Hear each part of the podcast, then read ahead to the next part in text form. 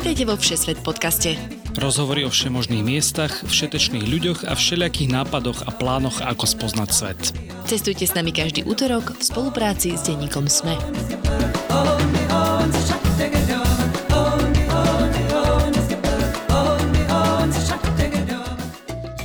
Všetci, ja som Tina Paholík Hamárová a vy počúvate cestovateľský podcast Všesvet, kde sa každý útorok vyberieme do iného kúta sveta s ruksakom či kufrom. Dnes zavítame do východnej Afriky, konkrétne na brehy jazera Victoria, do krajiny, kde pomaly ani nenájdete zviera, ktoré sa nedá pozorovať. Do Ugandy. Náš posluchač Patrik Štekel sa tam vybral v roku 2018 dobrovoľničiť a nakoniec sa tam vracia aj ako cestovateľ. Takže dnes to bude o gorilách, nosorožcoch, hrochoch, šialenej doprave, aj motivácii motivácii pomáhať deťom z chudobných rodín. A na záver mám pre vás pripravené aj špeciálne jazykové okienko.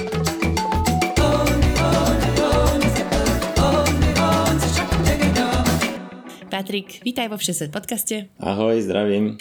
Som veľmi rada, že nám to takto vyšlo a, a myslím si, že to je úplný osud, lebo ty si sa nám ozval a v takom čase, kedy ja som prišla do Dubaja a kedy sme tu teda rozbiehali biznis a z hodou okolností máme úplnú väčšinu našich zamestnancov a zamestnankín z Ugandy a ja si tak hovorím, že vôbec nič o tejto krajine neviem, že asi by som si to mala naštudovať a ty si do toho napísal, že halo, bol som v Ugande pár mesiacov.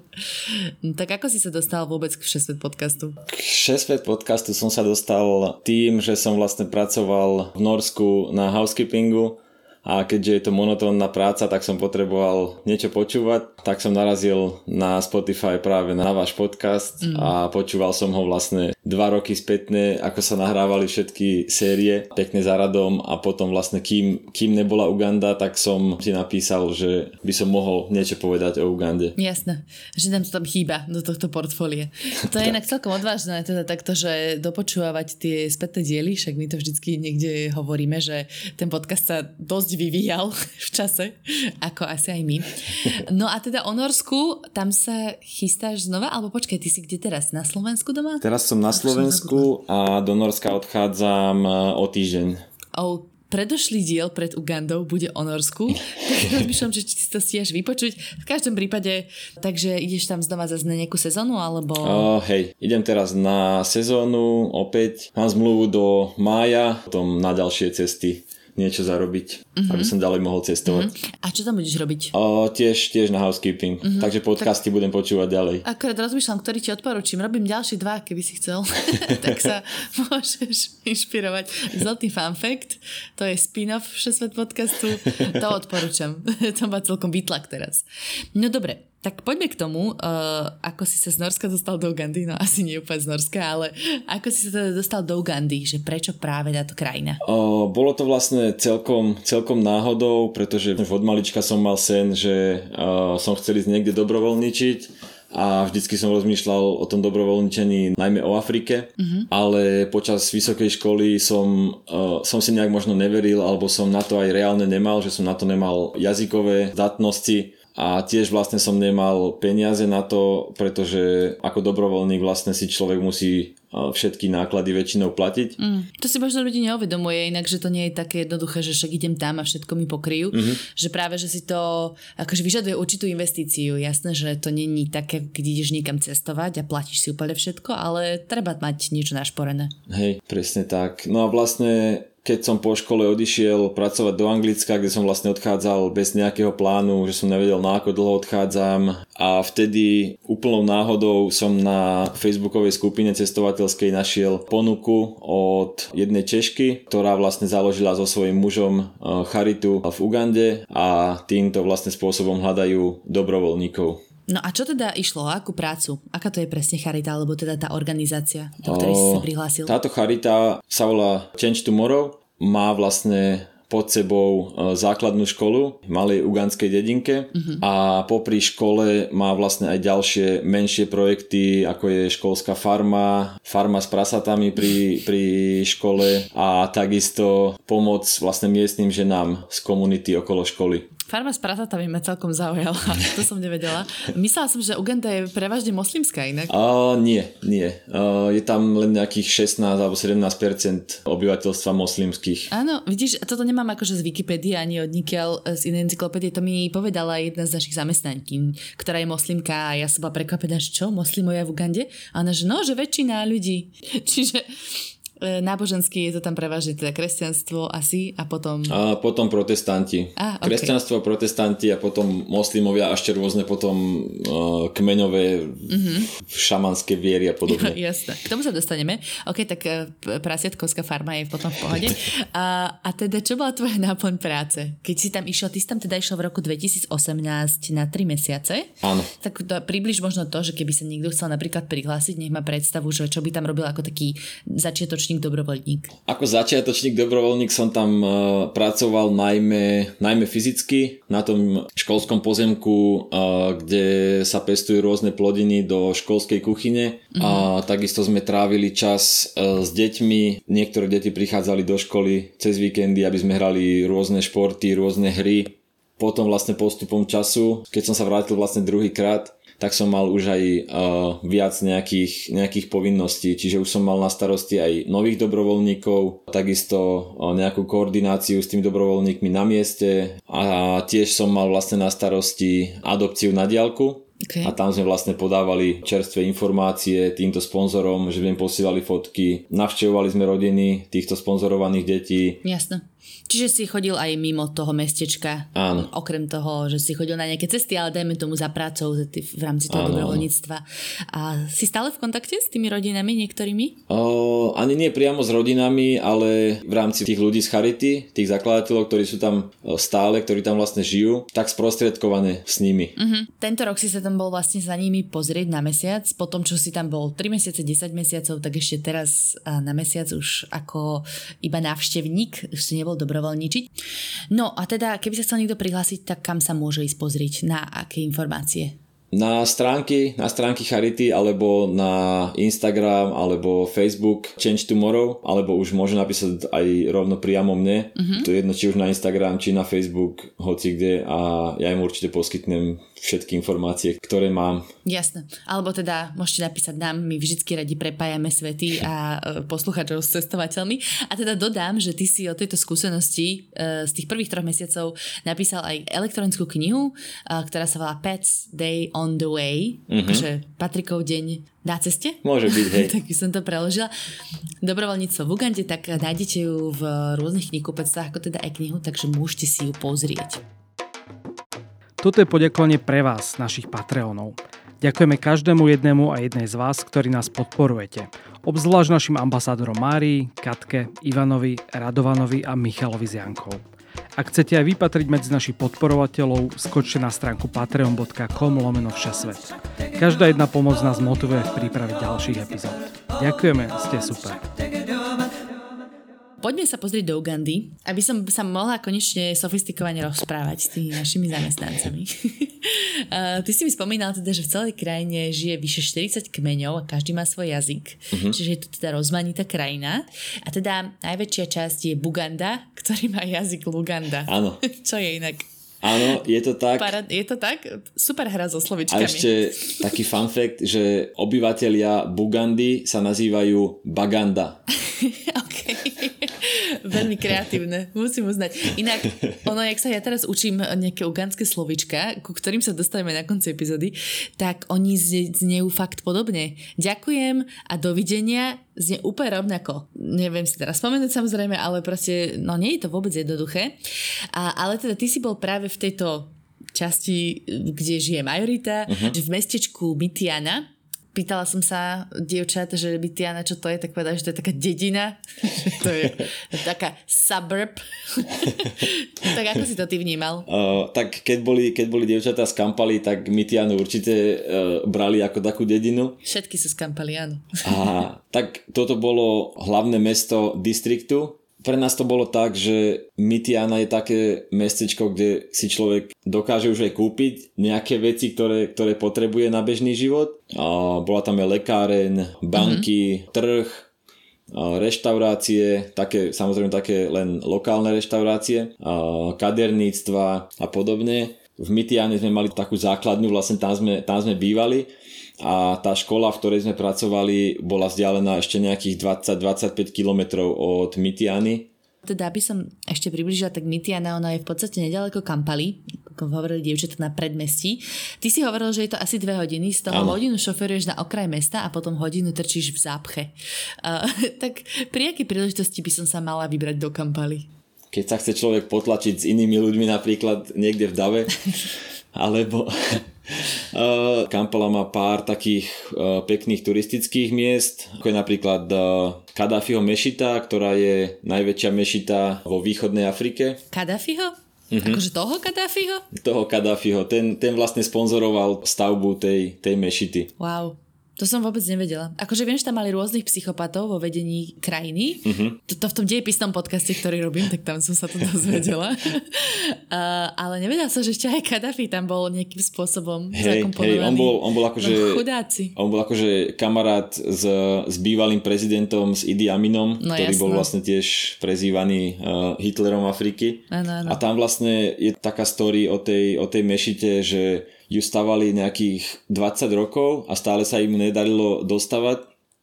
Až niekedy začiatkom 2000 rokov prišiel Kadáfi vlastne na návštevu a povedal, že on zasponzoruje vlastne výstavbu tej mešity, tak to, čo bolo rozostávané už tých 20 rokov, to zbúrali a postavili vlastne na novo za financovania Kadáfiho. Hmm.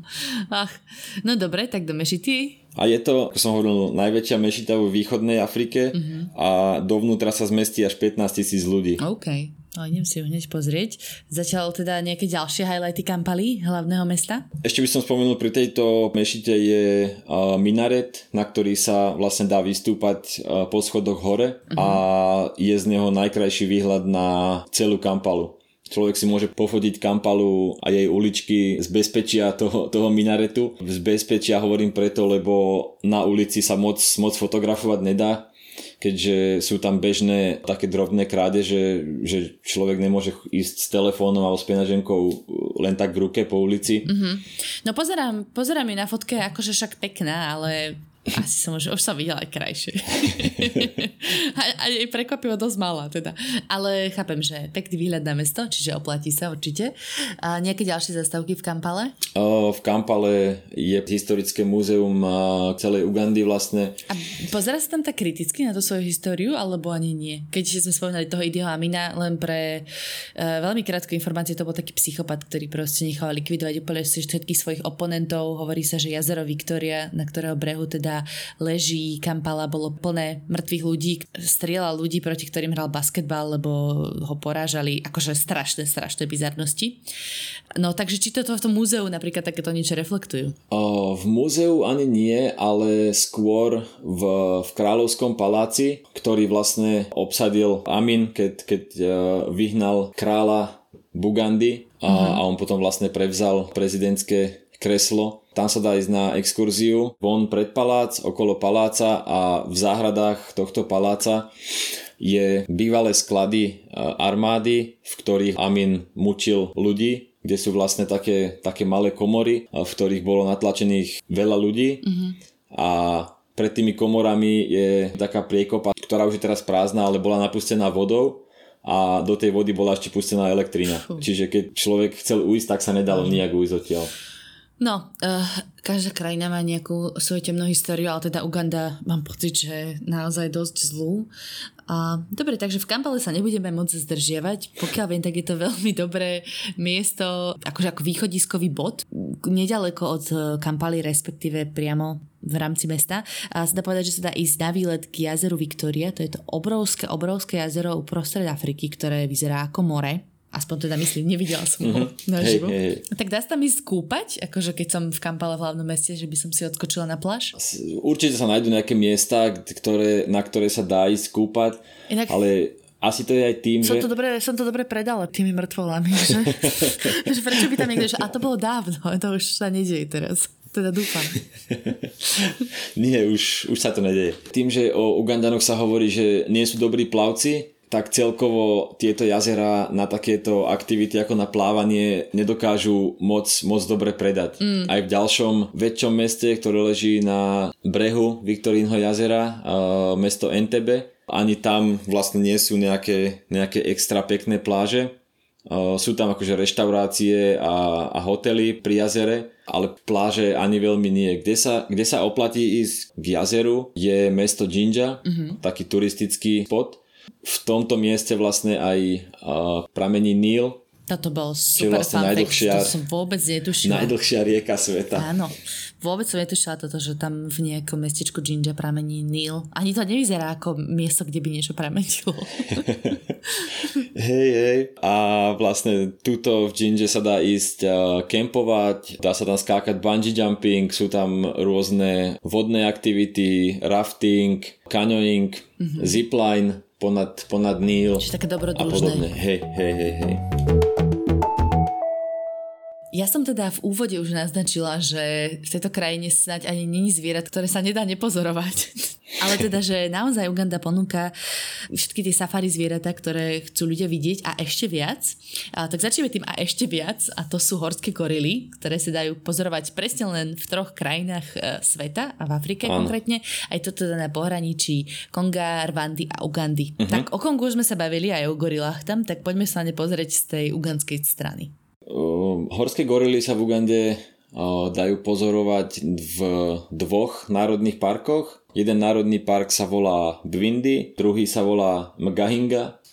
Teraz, čo som si pozeral posledné ceny, tak v Ugande vychádza permit na horské gorily 700 dolárov. Mm-hmm. Takže inflácia zaura do lajtu. Hej, lebo ty si hej, hovoril, hej, že v roku 2019 to bolo 600 dolárov. Hej, hej, hej. Ale tak nie je to stále také hrozné a oproti tým ostatným dvom krajinám je to stále najlacnejšia možnosť. Hm. A mm, neviem, či úplne, že 100% najlacnejšia, ale zároveň aj bezpečná. Áno, tak? áno, áno. Taká asi najrozumnejšia voľba. Presne. Uh, v Rwande je to o skoro polovicu, alebo vlastne o polovicu viac, je to 1500 dolárov. Mm a v Kongu je to 400 dolárov. Ale máš tam militantné skupiny, Ale, ktoré tam pobehujú presne, po horách. Presne tak. Jasné. Kde si si zohnal takúto, takýto výlet, tento permit, alebo ako si si vybavoval ten booking? O, toto som si vybavoval od nášho známeho Ugandana, ktorý má cestovnú kanceláriu uh-huh. a vlastne robí takéto výlety na safari nielen po Ugande, ale aj do iných krajín, napríklad do Južného Sudánu, do Konga, Rwandy, Tanzánie,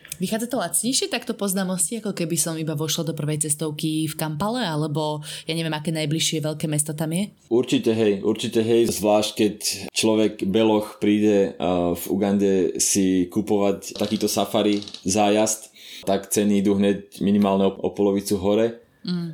A zvlášť keď vidia, že ten človek nevie reálnu tú cenu a tým, že vlastne som tam aj pracoval pre Charitu, ktorú vlastne on tiež už poznal, tak nám dával ako dobrovoľníkom nejakú zľavu vždycky. Mm-hmm. Čiže... Si potom ochotný zazdieľať kontakt, lebo Hej. my tu máme taký príklad, ako sme uh, v Jordánsku odporúčali Ibrahima, kde boli moji Aha. rodičia na výlete a ja prísam Bohu, že už asi 30 ľudí nám napísalo a Ibrahimovi prekvitá biznis s Čechoslovákmi, tak radi aj v Ugande urobíme uh-huh. takýto, takéto promo. Určite. Tvojmu známemu, ako sa volá? Uh, Samuel, jeho cestovka sa volá Laba Afrika. OK, tak uh, píšte nám, keď budete mať záujem, sprostredkujeme.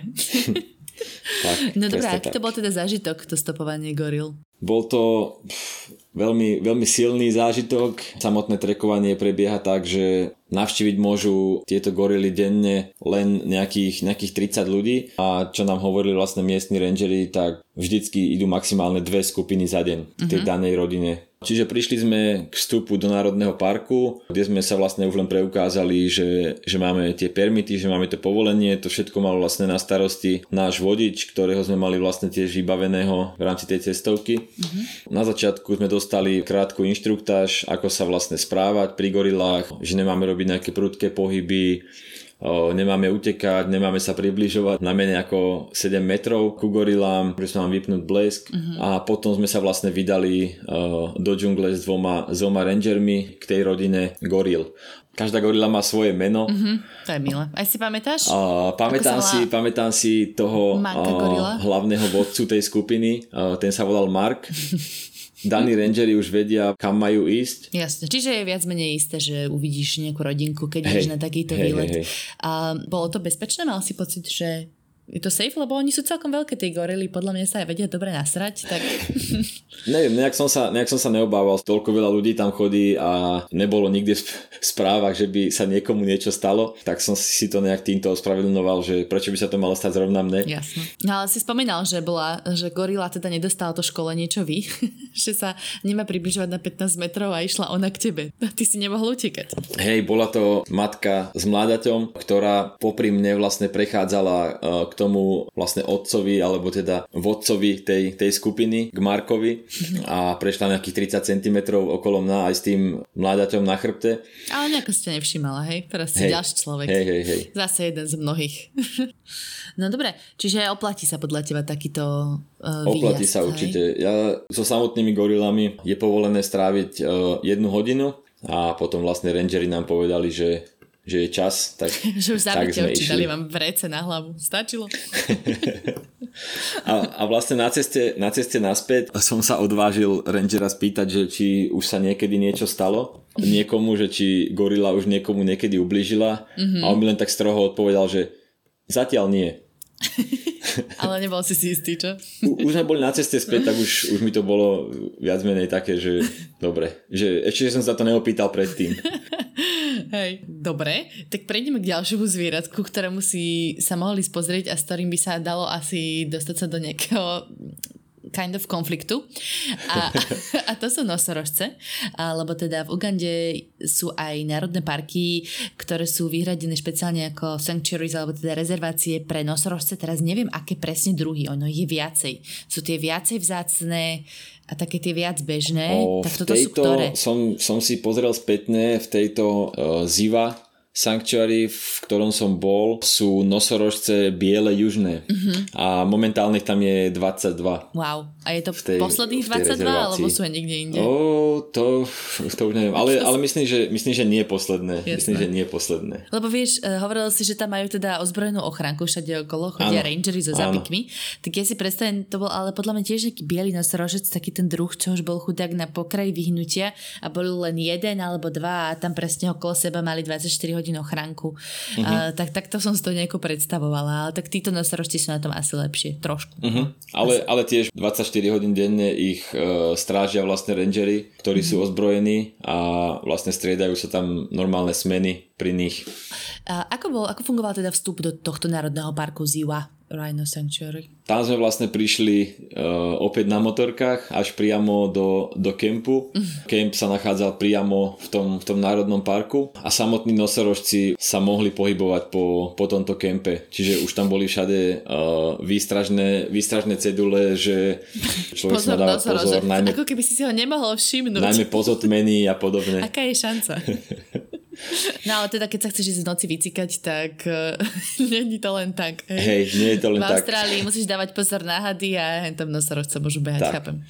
Ale vždycky by tam mal byť nejaký ranger uh, v okolí tej skupiny, ktorý upozorní toho človeka, že pozor, blíži sa nejaká skupinka alebo nejaký jedinec, alebo takisto to bolo práve ráno, keď sme mali ísť uh, po ranajkách trekovať nosorožce. Vyšiel som von, keď som išiel na vecko a umývať si zuby, tak prešiel iba ranger a povedal mi, že mám byť ticho, že ide nosorožec a e, asi o nejakých 15 sekúnd po nom prešiel obrovský, obro, obrovský nosorožec kúsok od našej chatky vlastne po ceste úplne kľudne, ani si proste nikoho nevšímal. A ty si tam stál pri ceste s tou kevkou v hube a iba si kúkal? Tak, tak. Wow. to si predstavím ako dobrú scénu z filmu. A no a teda platí sa tam nejaké vstupné, alebo je tam nejaké obmedzenie, rovnako ako pri tom go- gorilom parku, že koľko ľudí tam môže vojsť? O, tuto myslím, že to nie je nejak počtom obmedzené. Tam sa vlastne platí len o, vstup a potom už len to samotné trekovanie sa potom ešte zaplatí. Hm? Aj si pamätáš cenu? Uh, to, by som, to by som klamal, neviem. Pohode. To už si nepamätám presne. A tak asi to neboli nejaké tisíce. Asi Nie, to bolo nie, menej nie. ako gorily. Áno, asi áno, áno, to áno. mohli To bolo myslím nejak okolo možno 50 eur, nebolo to vôbec až, mm-hmm. až také. Dobre, Poďme sa pozrieť na ďalšie zvieratka, lebo som slúbila veľa zvieratik a to je tá africká peťka. Uh-huh. A mhm. to sú tie, no teraz počkaj, musíme sa spolu prejsť, čiže levy, Slon? žirafy, slony. Zistil som, zebry. že žirafa nepatrí do veľkej peťky. What? Je tam, veď, je tam slon, lev, nosorožec, leopard a bivol. Oh, wow, ok. No a k tomu ešte všetkému môžete vidieť žirafy a zebry. A, a hrochy. A hrochy. No a to je teda v ktorom národnom parku? Táto veľká peťka sa dá pozorovať v Murchison Falls National Park, ktorý sa vlastne volá podľa Murchisonových mm-hmm. vodopádov, ktoré vlastne som sa dočítal, že by mali byť údajne najsilnejšie vodopády, akože s najsilnejším prietokom vody, ale to si myslím, že sa človek dočíta aj o Niagarských, aj o všetkých iných vodopádoch. Ja už som videla viacej vodopádov, áno, takýchto, ale videla som ich na fotkách a teda vyzerajú impozantne. A ako si viem takéto safari tam zabukovať? A že či iba šoféra si zoženiem, alebo sa to dostávam pri vchode šoféra si takým tým jeepikom?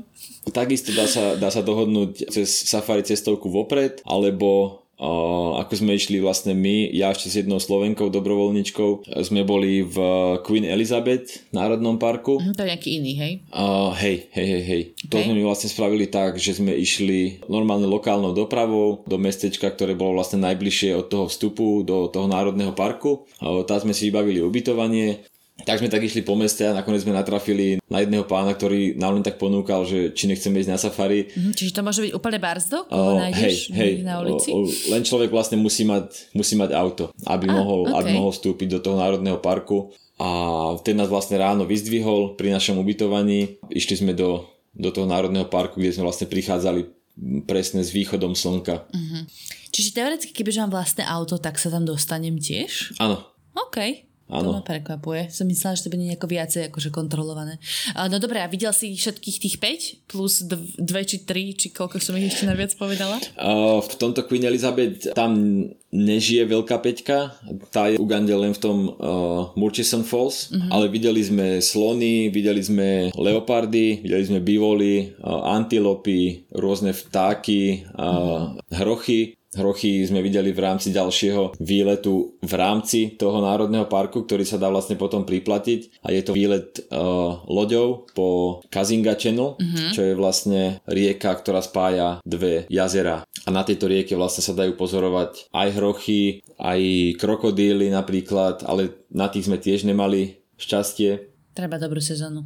Uh, ale teda bola to nejaká väčšia loďka, hej? Lebo čo som počula, hrochy sú najsmrteľnejšie zviera v Afrike, mm-hmm. ktoré zabíjajú z pasie, lebo sú ešte vegetariáni.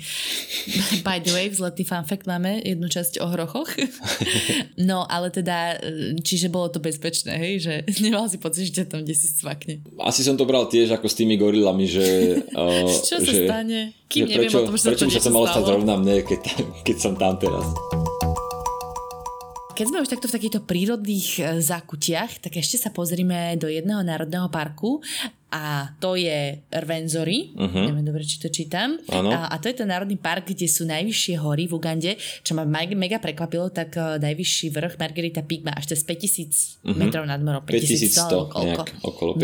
No brutál, zasnežené proste vrcholky hôr, tak viem sa tam dostať na nejaký hike? Hej, dá sa dostať, ale je to možno ešte drahšie ako tie gorily, o ktorých sme sa bavili. Uh-huh. Myslím, že na týchto 5000 človek potrebuje aj nejakú aklimatizáciu, keď, keď ide hore, že, že to je proste, potrebuje viac dní. Uh-huh. A taký 10 nový pre dve osoby, ten hike stojí okolo 2000 dolárov. Fú, OK. Čiže tisícka na hlavu. Mm-hmm. A to tam len môžeš vojsť, alebo máš k tomu aj nejakého sprievodcu? Je tam aj sprievodca, aj, aj nosiči, ktorí, ktorí vlastne nesú batožinu a, a vlastne starajú sa o toho mm-hmm. turistu, ktorý tam ide. No ale teda sám tam nemôžeš na vlastnú pesť, len tak. Nie, nie. Ale dá sa ísť. My sme boli na hranici s týmto národným parkom Rvenzory. Bol to len taký, oni to volajú, že local guide, mm-hmm. že sme si zaplatili prepočte možno nejakých 10 eur na hlavu a ten nás vlastne len previedol cez takú horskú dedinku až úplne po hranicu toho národného parku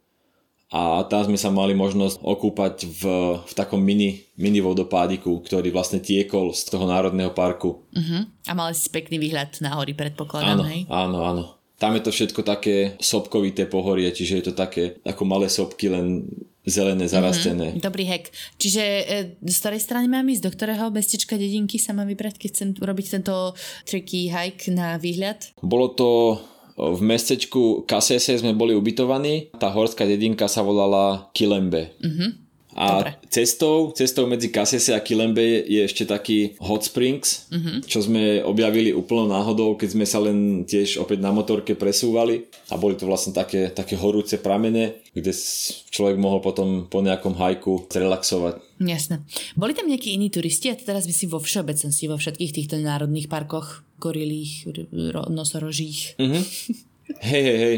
Uganda žije z turizmu, dá sa povedať. Väčšina ľudí, vlastne, ktorí tam idú, možno nejakých neviem, 90%, tak tam chodia vlastne len za týmito národnými parkami na safari. Mm-hmm. No a boli to všetko muzungy? to sú hey. ugandskí gringos, teda tak Ugande nevolajú bielých ľudí. Hej, hej, hej, hej. Tuto, baby ma tak volajú. Hej, boli to, boli to všetko väčšinou buď Američania alebo, alebo, alebo Európania. Jasné. Ešte jednu destináciu chcem prejsť, do ktorej by sa mohli ísť ľudia pozrieť a tá sa teda trošku mení, že to není prírodná rezervácia, ale je to skôr taký, taká časť krajiny na severovýchode, kde sa nachádzajú tradičné kmene, teda kmene, uh-huh. ktoré žijú tradičným spôsobom života. Ako sa volá táto časť? Tá časť sa volá Karamoja také väčšie mesto v, tej, v tejto oblasti je mesto Moroto, mm-hmm. do ktorého vlastne keď sa človek dostane, tak odtiaľ už ho potom vedia navigovať za týmito kmeňmi. OK, a teda ako to je náročné sa tam dostať? Viem tam ísť aj sama, samostatne, alebo si potrebujem niekoho zohnať? Na tomto treku som nebol, ale myslím, že, myslím, že tam potrebuje človek nejakého, už len, už len nejakého možno lokálneho človeka, ktorý by vedel jazyk, aby mm-hmm. sa mhm. vedel dohovoriť s tými, s tými danými ľuďmi. Mm-hmm. Aj vieš, aké kmene tam žijú? Že či si spomenieš na nejaké názvy? Celá tá oblasť sa volá podľa nich, čiže oni sú Karamoja people alebo Karamojong alebo nejak tak. Jasno. A si mi spomínal, že môžu tam skúsiť napríklad zber kávy, ktorý uh-huh. tam je asi rozšírený, ale tak celá krajina a je dosť populárna dobrou kvalitnou kávou, ale paradoxne si mi hovoril, že si ju tam v kaviarni moc nedáš. Hej, v takej lepšej v Kampale, keď sme chodievali, niečo napríklad nakupovať pre školu alebo podobne, alebo niečo vybavovať. My to volali, že ideme do nejakej civilizácie, keď sme išli na kávu do nejakej kaviarne a tam mali dobrú kávu, tam mali kvalitnú kávu, mm-hmm. ale keď si dal človek kávu v, v nejakej lokálnej reštaurácii, tak mu väčšinou dali Nescafe, Tri v jednom. Napríklad, čo je vlastne paradox k tomu, že tam pestujú jednu z najkvalitnejších káv, ktorá sa vyváža všade do sveta ale to je to, že až 90% tej, tej kávy sa z krajiny vyváža. No jasno. To je tak strašne veľa krajín eh, práve z takého tretieho sveta. No tak eh, pekne sa premostíme do ďalšej časti, čo bude jedlo, k tomu sa dostaneme, ale najskôr taká logistika. Dajme tomu, že doprava, čiže uh-huh. už si mhm. spomínal možnosti prepravy a to sú tie boda boda, motorko uh-huh. taxíky, ktoré ťa dokážu voziť po celej krajine, akože nie len v rámci mesta, hej? Hej, všade. To je najlacnejší spôsob? Hej, to je najlacnejší a keď je človek napríklad v Kampale, že je upchaté mesto, tak aj najrychlejší spôsob. Jasno. Ale teda asi nebudeš takto cestovať úplne, že s nejakou veľkou batežinou, alebo no, samozrejme, od prípadu k prípadu. Kebyže máš jeden backpack, tak sa asi dokážeš zviesť.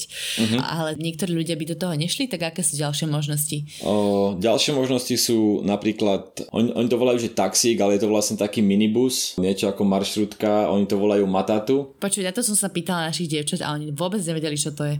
No ja som to celé popísala a oni furt nevedeli, potom mi niečo hovorili o nejakej kartovej hre, Aha, že kartová áno. hra sa tak volá. Čo, to, ja som to som sa tiež naučil hrať.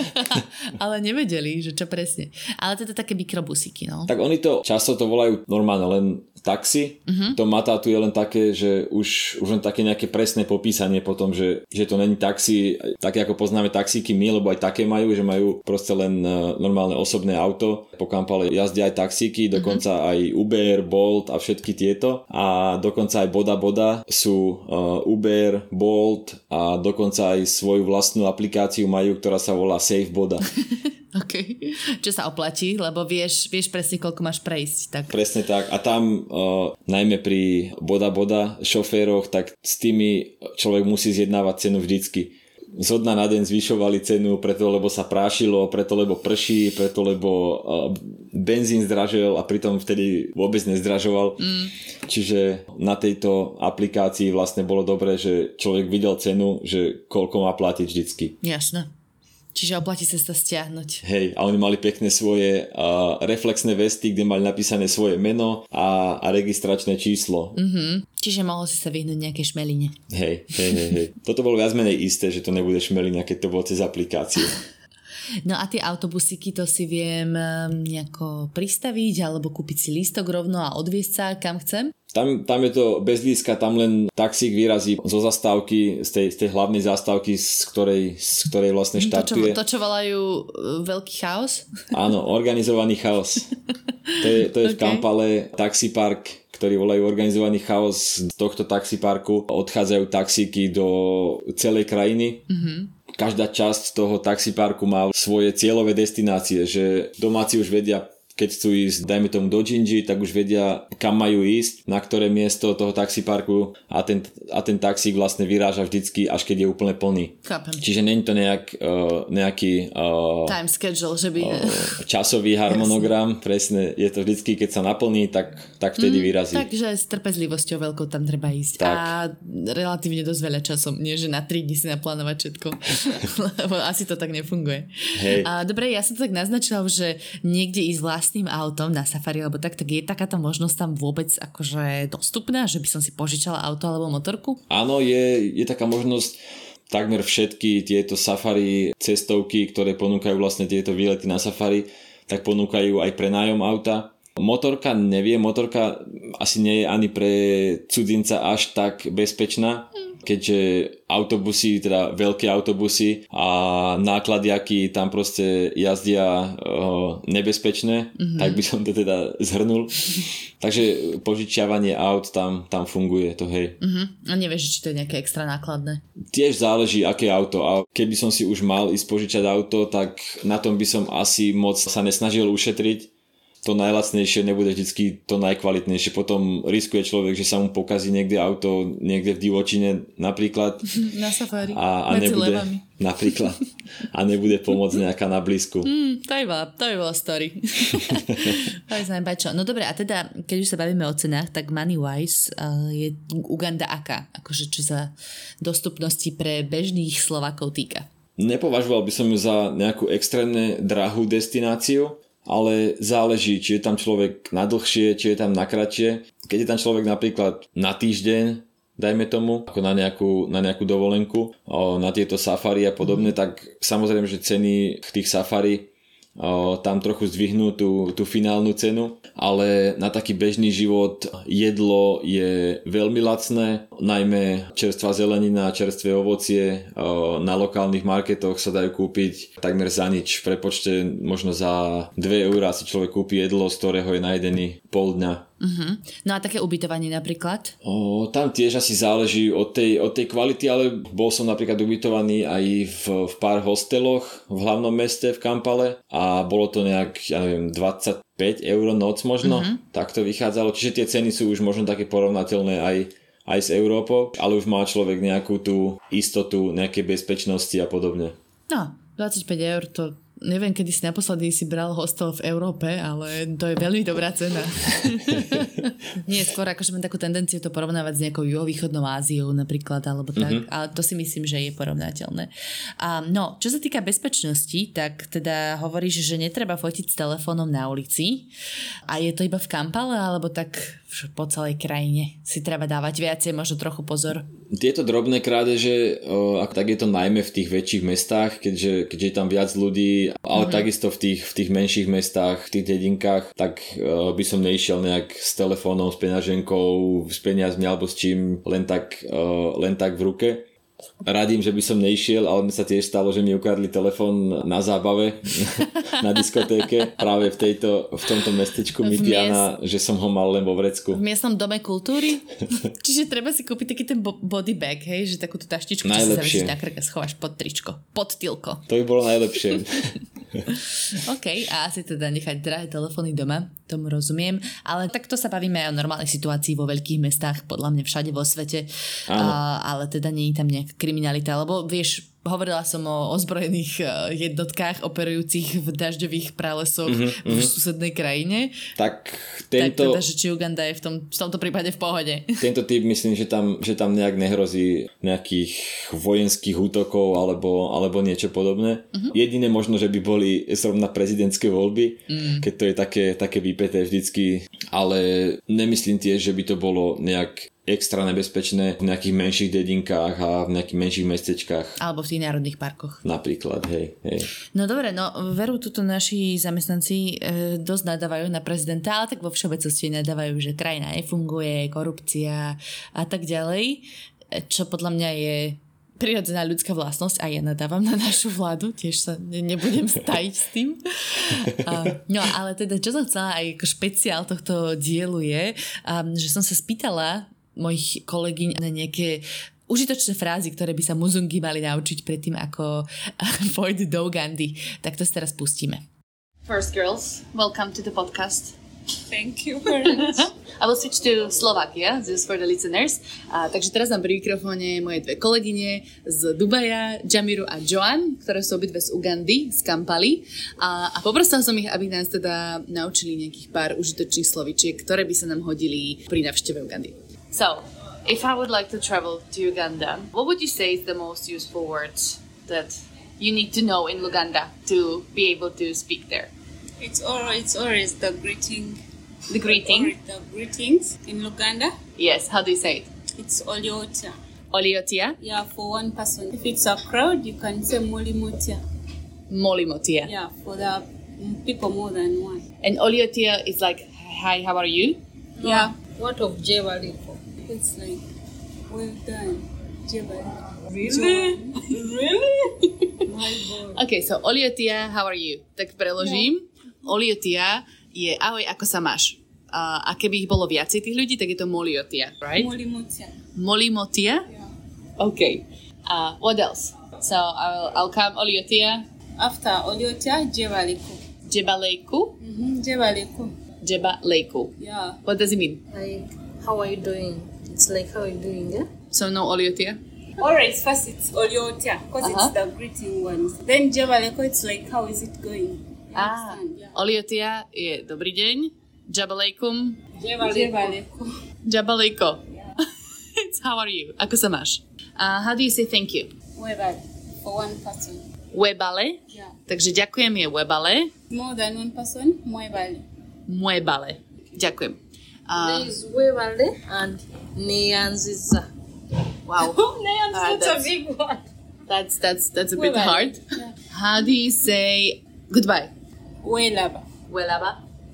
Anything more specific? Not really. Takže dovidenia sa povie welaba. Okay, another useful words. Muzungi. Muzungu. Muzungu? Yeah. What does it mean? Describing you. it's just a white person.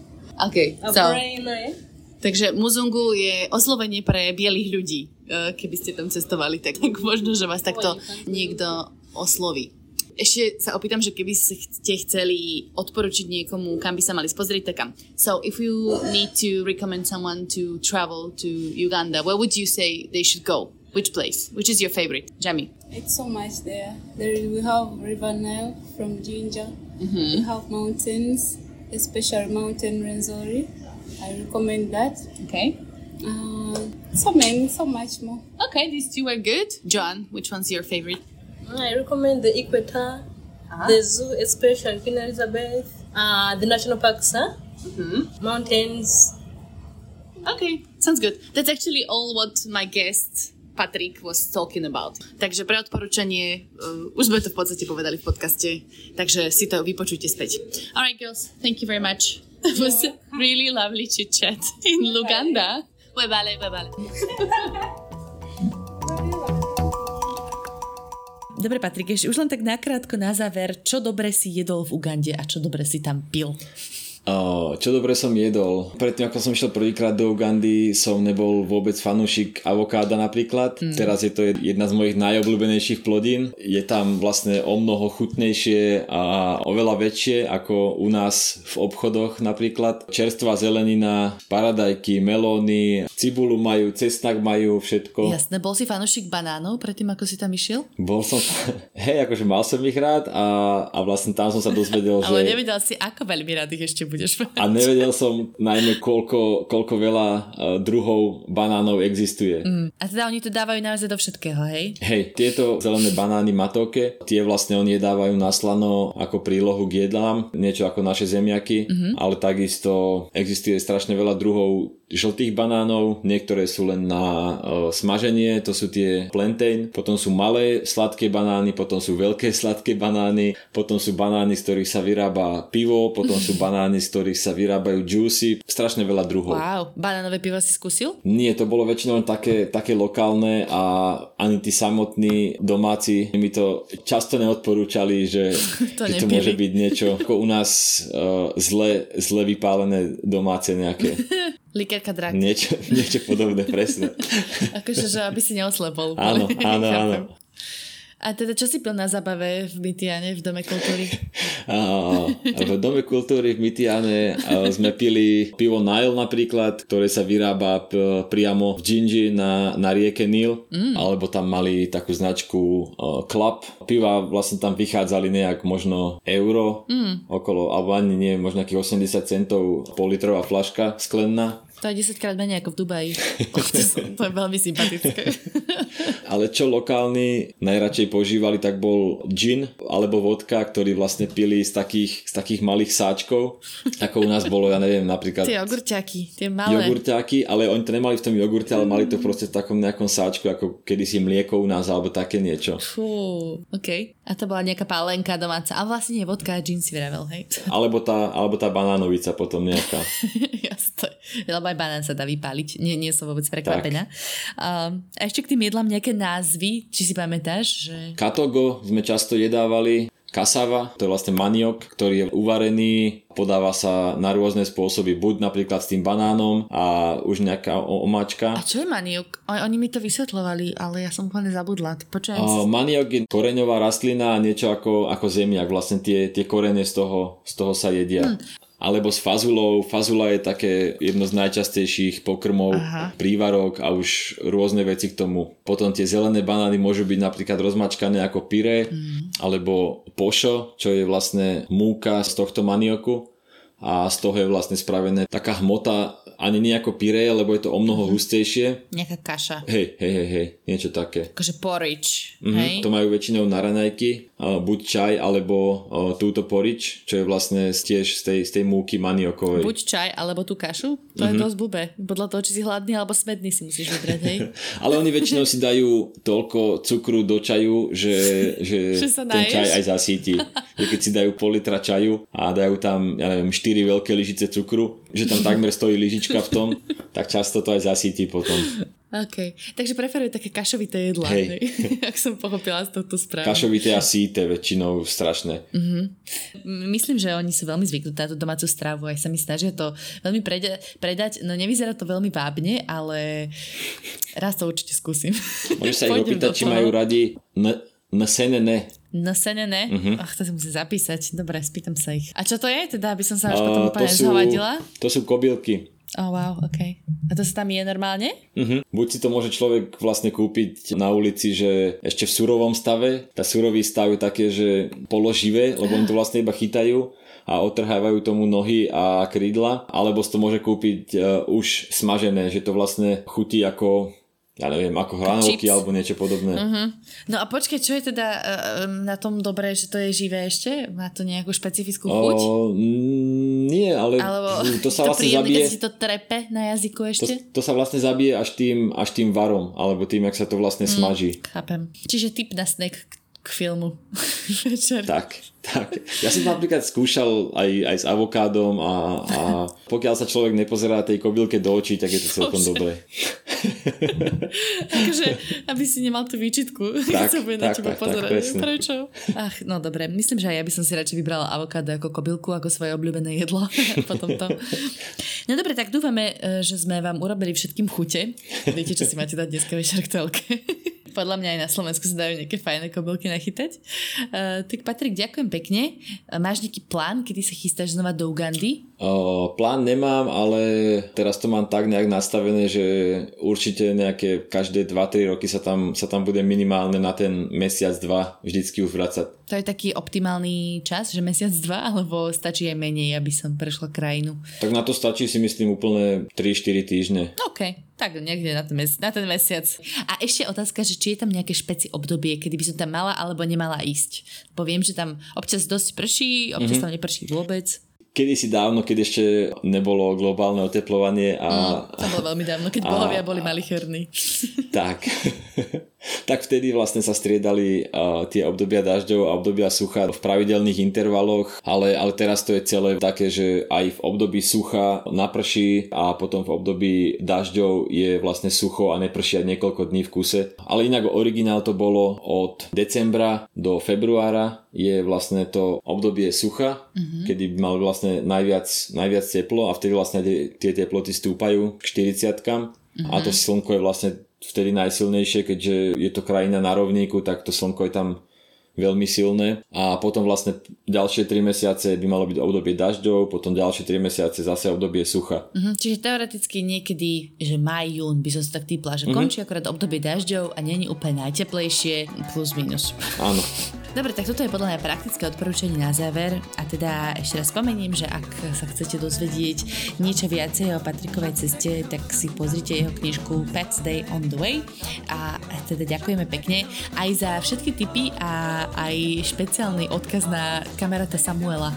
Tak dajte vedieť, kto chce z do Ugandy, posunieme kontakt. Áno, áno, Samuel. Tak ďakujem Patrik, uh, dúfam, že si moc netrpel pri tomto. Vôbec nie. že si si to užil.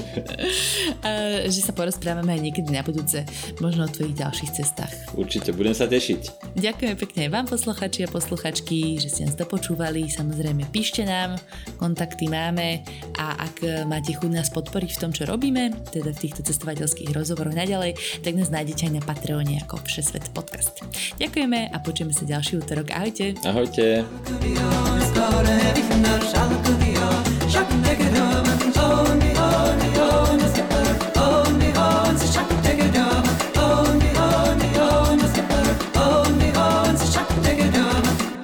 Aj vy máte pocit, že história je divadlo, ktoré sa stále opakuje, len občas mení obsadenie a kulisy?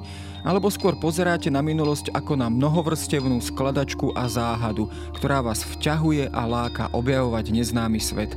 Alebo sú dejiny len výmyslom tých, ktorí o nich hovoria? To je len zo pár otázok, o ktorých budete premýšľať pri počúvaní pravidelného podcastu Dejiny denníka Sme. Odpoveď vždy nedostanete, ale už hľadanie a objavovanie je zážitok. Moje meno je Jaro Valent a každú nedelu sa spolu s hosťom vydávame na túto poznávaciu cestu.